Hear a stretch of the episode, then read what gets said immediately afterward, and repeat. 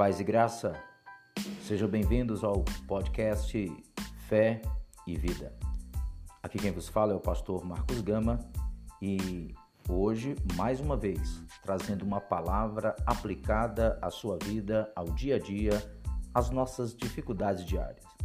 Fique conosco, tenho certeza que hoje, mais uma vez, Deus tem uma palavra de conforto e direcionamento para a sua vida.